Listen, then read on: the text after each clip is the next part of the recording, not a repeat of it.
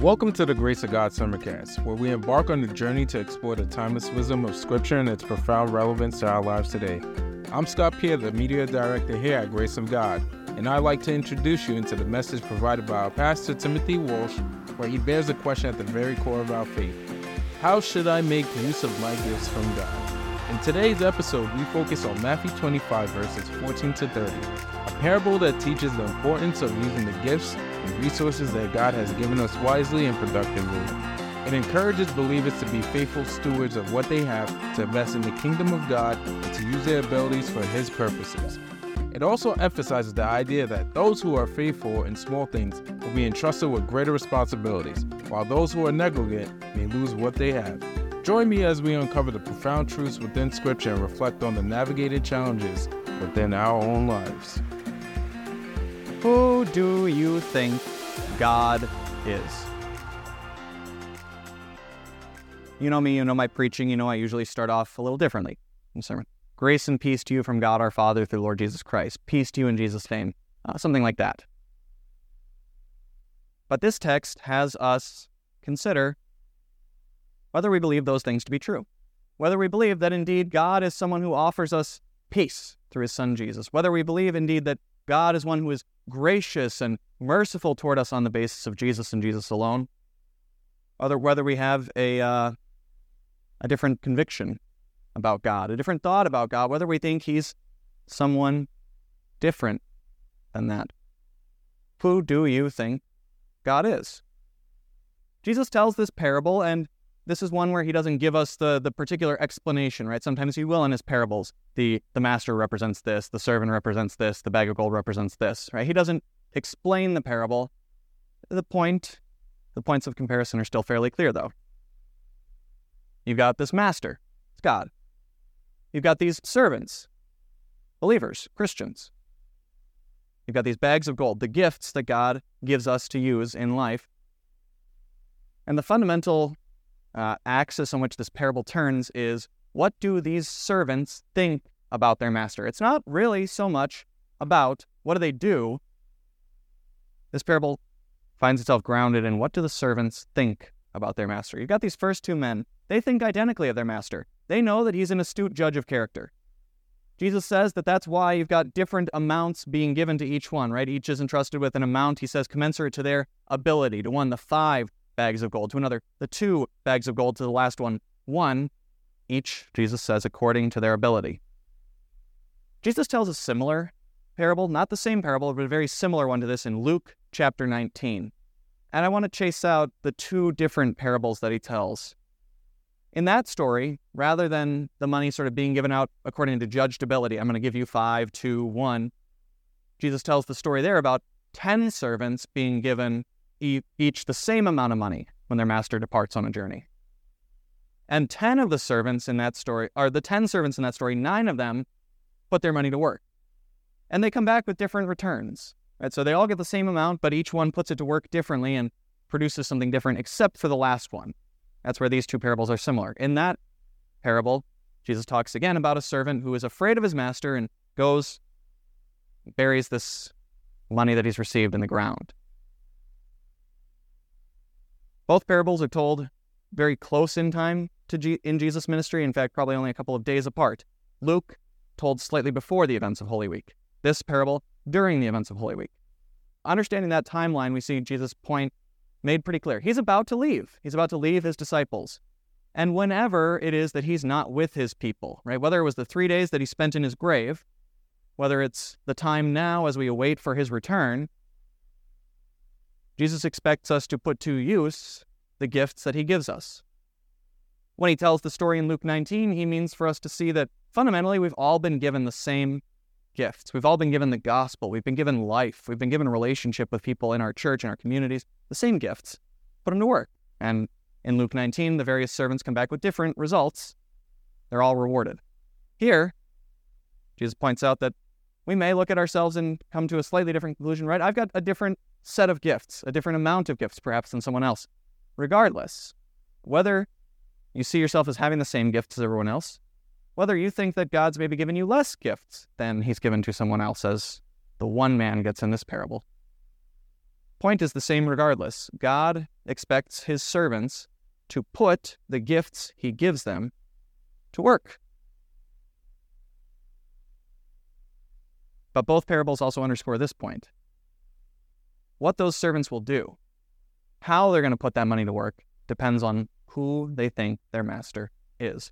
The last of the servants in both stories think that the master is a, a hard man, is the word that we got there. The Greek word used there, it's a very picturesque word, skleros. In English, we've got this word sclerotic.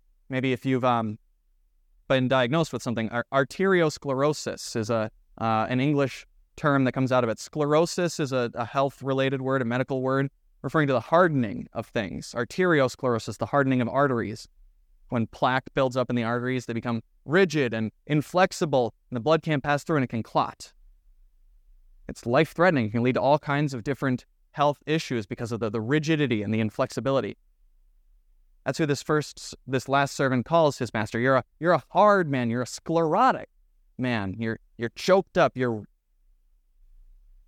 unkind. That's what he tells his master. This is never a positive word in the Bible. Never is this word hard something positive. It's always it's a word that refers to generally an attitude of stubbornness. So, for instance, it's the word that uh, is used when some when speaking of someone who hardens their heart against God.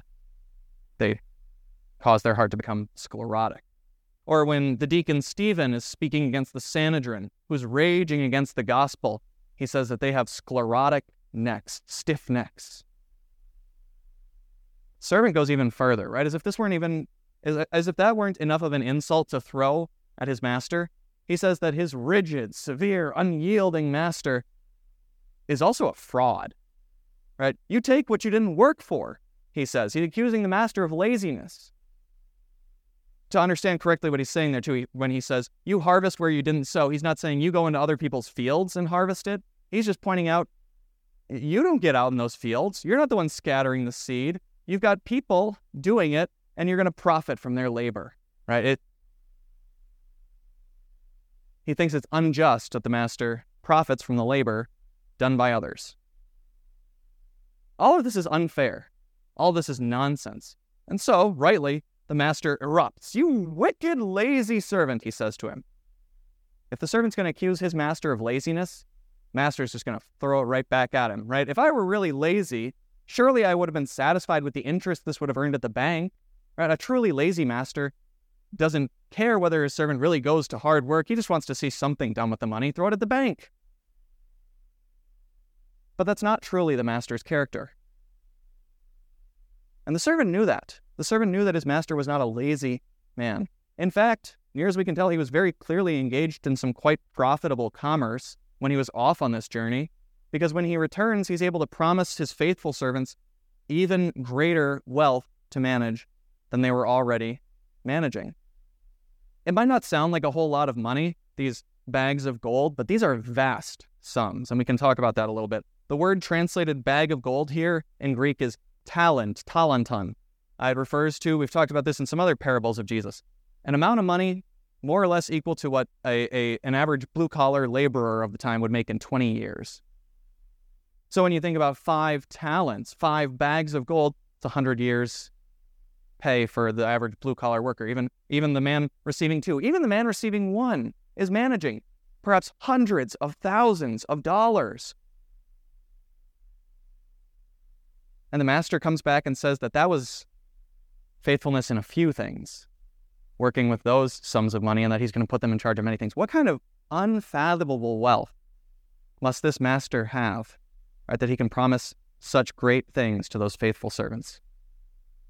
But not to that last servant. Take the bag of gold from him and give it to the one who has ten bags.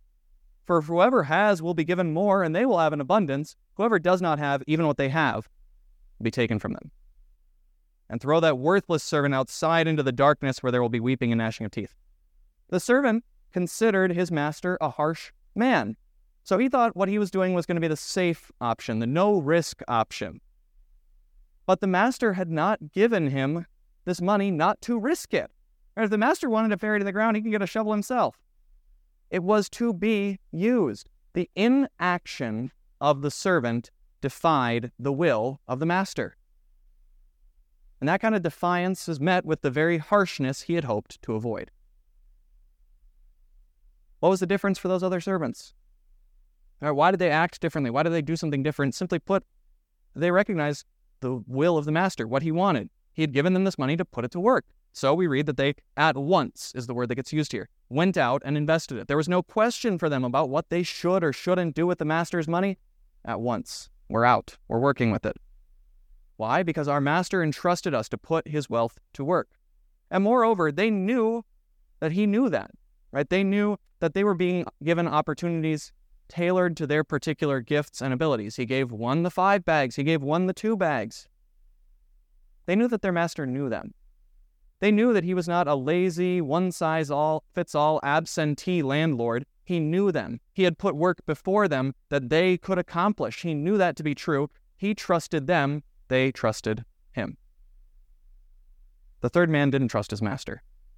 Right? The master invited him to trust him. Right? The master gave him opportunity. The master gave him access. The master gave him power. The master gave him literal bags of gold to go invest. The servant still didn't trust him. He still regarded him as harsh and unfair, and that perception is what led him to his refusal to carry out his master's will.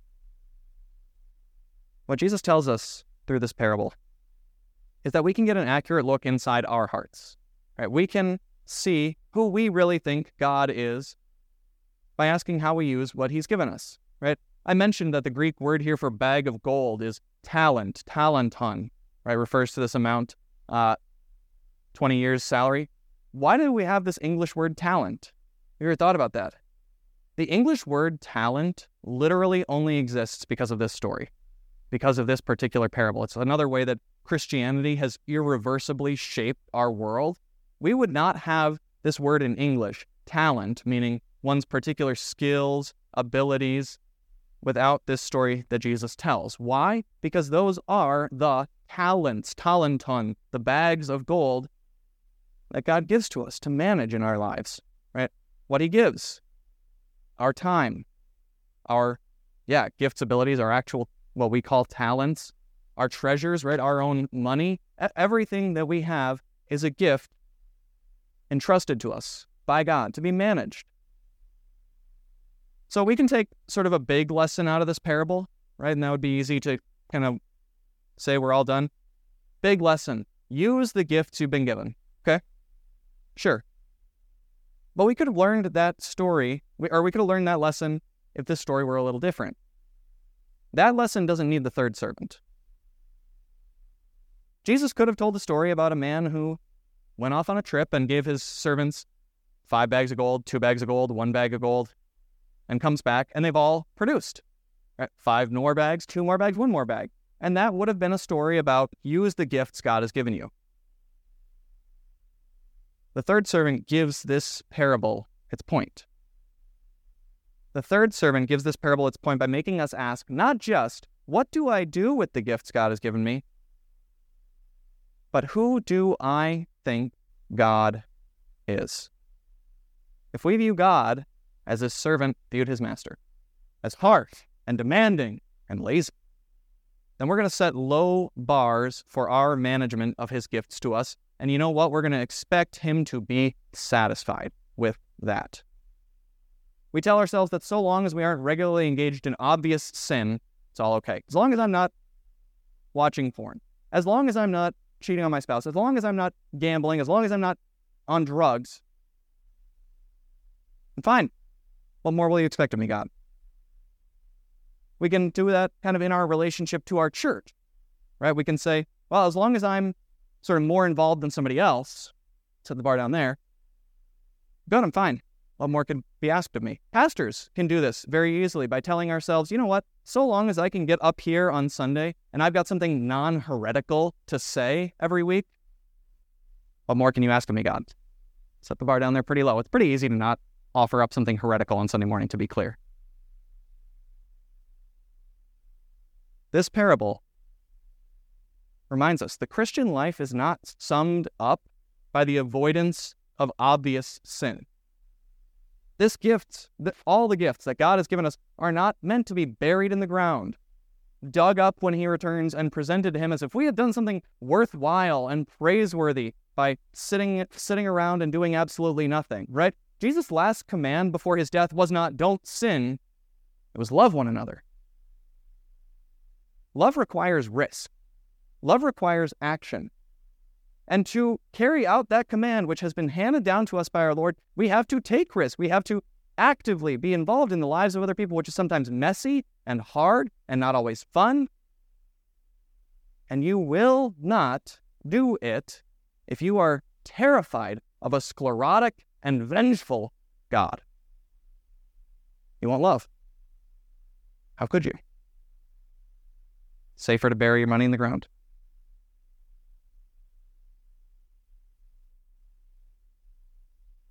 So if you're thinking about your own life through the lens of this parable, right, as it leads me to think about my own, and you're looking at an area where you've sort of told yourself, God can't expect more of me than this bar I've set down there, I understand two things on the basis of this parable.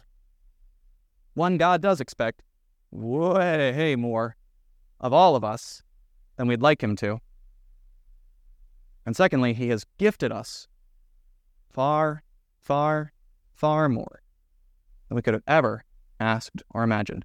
God's bar for us is not set down here in any area of our lives. It's up in the clouds. It's perfection. That's what God demands of us. That's what God requires from us. That's the only thing that will satisfy Him is perfection.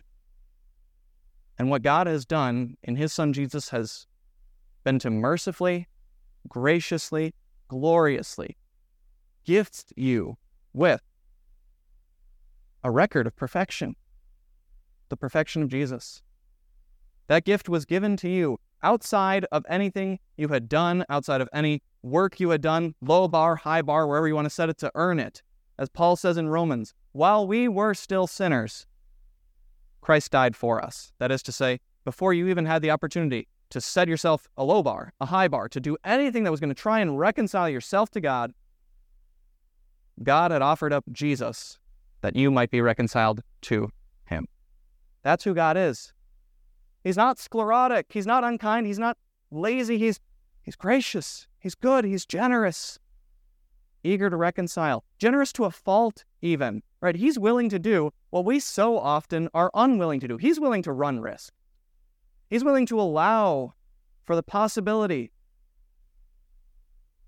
of financial ruin in the in the gifts that he's given us, right? He's given you hands. Will you use them to make a meal for someone or strike them? He's given you a mouth. Will you use it to, to bless? And to show love, will you use it to, to curse? God's willing to run those risks. God is willing to give us gifts and let us see what we will do with them. He's so willing to run risk, in fact, that he was willing to send his son, Jesus, into our world, into our hands, and let us do with him what we wish. You guys know what we did when we got Jesus in our hands, right? It was that.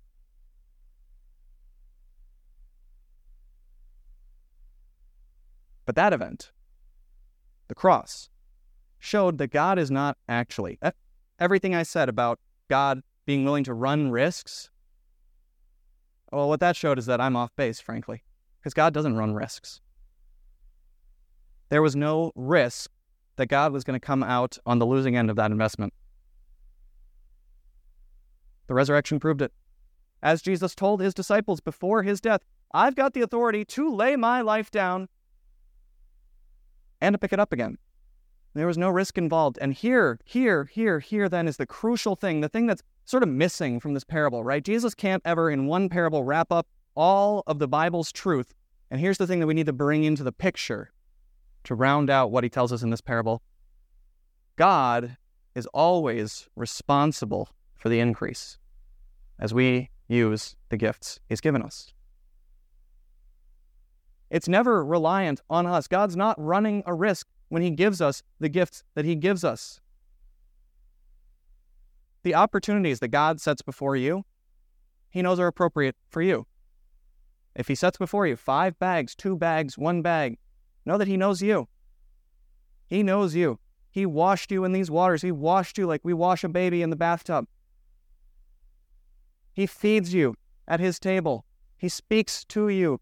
He lives in your heart. He knows you. The opportunities that He sets before you are tailored to you, are for you, and you in particular. They're places where you can use the gifts that He has given you.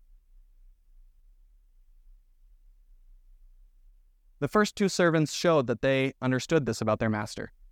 As they went out, again, that word, at once, and they put their gifts to work. We also show what we think about our master as we put our gifts to work. We show that we think that he's generous and gracious and kind and knows us as we put them to faithful work. We show that we think he's sclerotic and vengeful and a jerk as we bury them in the ground. Every one of us can see both of those attitudes in our lives, can't we? Right? Maybe we consider our roles as employees, right, on the one hand. And what we see there is faithful, hard work. But then maybe we look at our role in our families, right, as, as spouses, as parents, as children, and we see ourselves setting a fairly low bar and challenging God to be happy with that. And maybe for you in particular, it's the reverse, right? Or you can look at some other area of your life. I don't particularly care, it doesn't matter. Here's what does matter. When you walk out that door later today, or maybe the downstairs door, or even the side door, or that door, I don't care. Walk out any door. You're still going to be breathing. God is continuing to entrust you with the gift of life, which is a gift you could misuse, which is a gift you could use to do something that, that would hurt, that would harm, that would be sin. He's still entrusting you with it. You're going to go home and you're going to be in a family. You're going to have a, a job. You're going to have relationships in the community. You're going to have time. You're going to have money. You're going to have all these things that He entrusts to you to manage. He's not taking them away from you. He continues to trust you, generous to a fault. That's who our God is. This parable tells us to, to think about these things on two time frames. One, clearly it's about the end of the world. That there will come a day when the Lord Jesus Christ will return on the clouds with his angels, as Paul talked about in our reading from Thessalonians.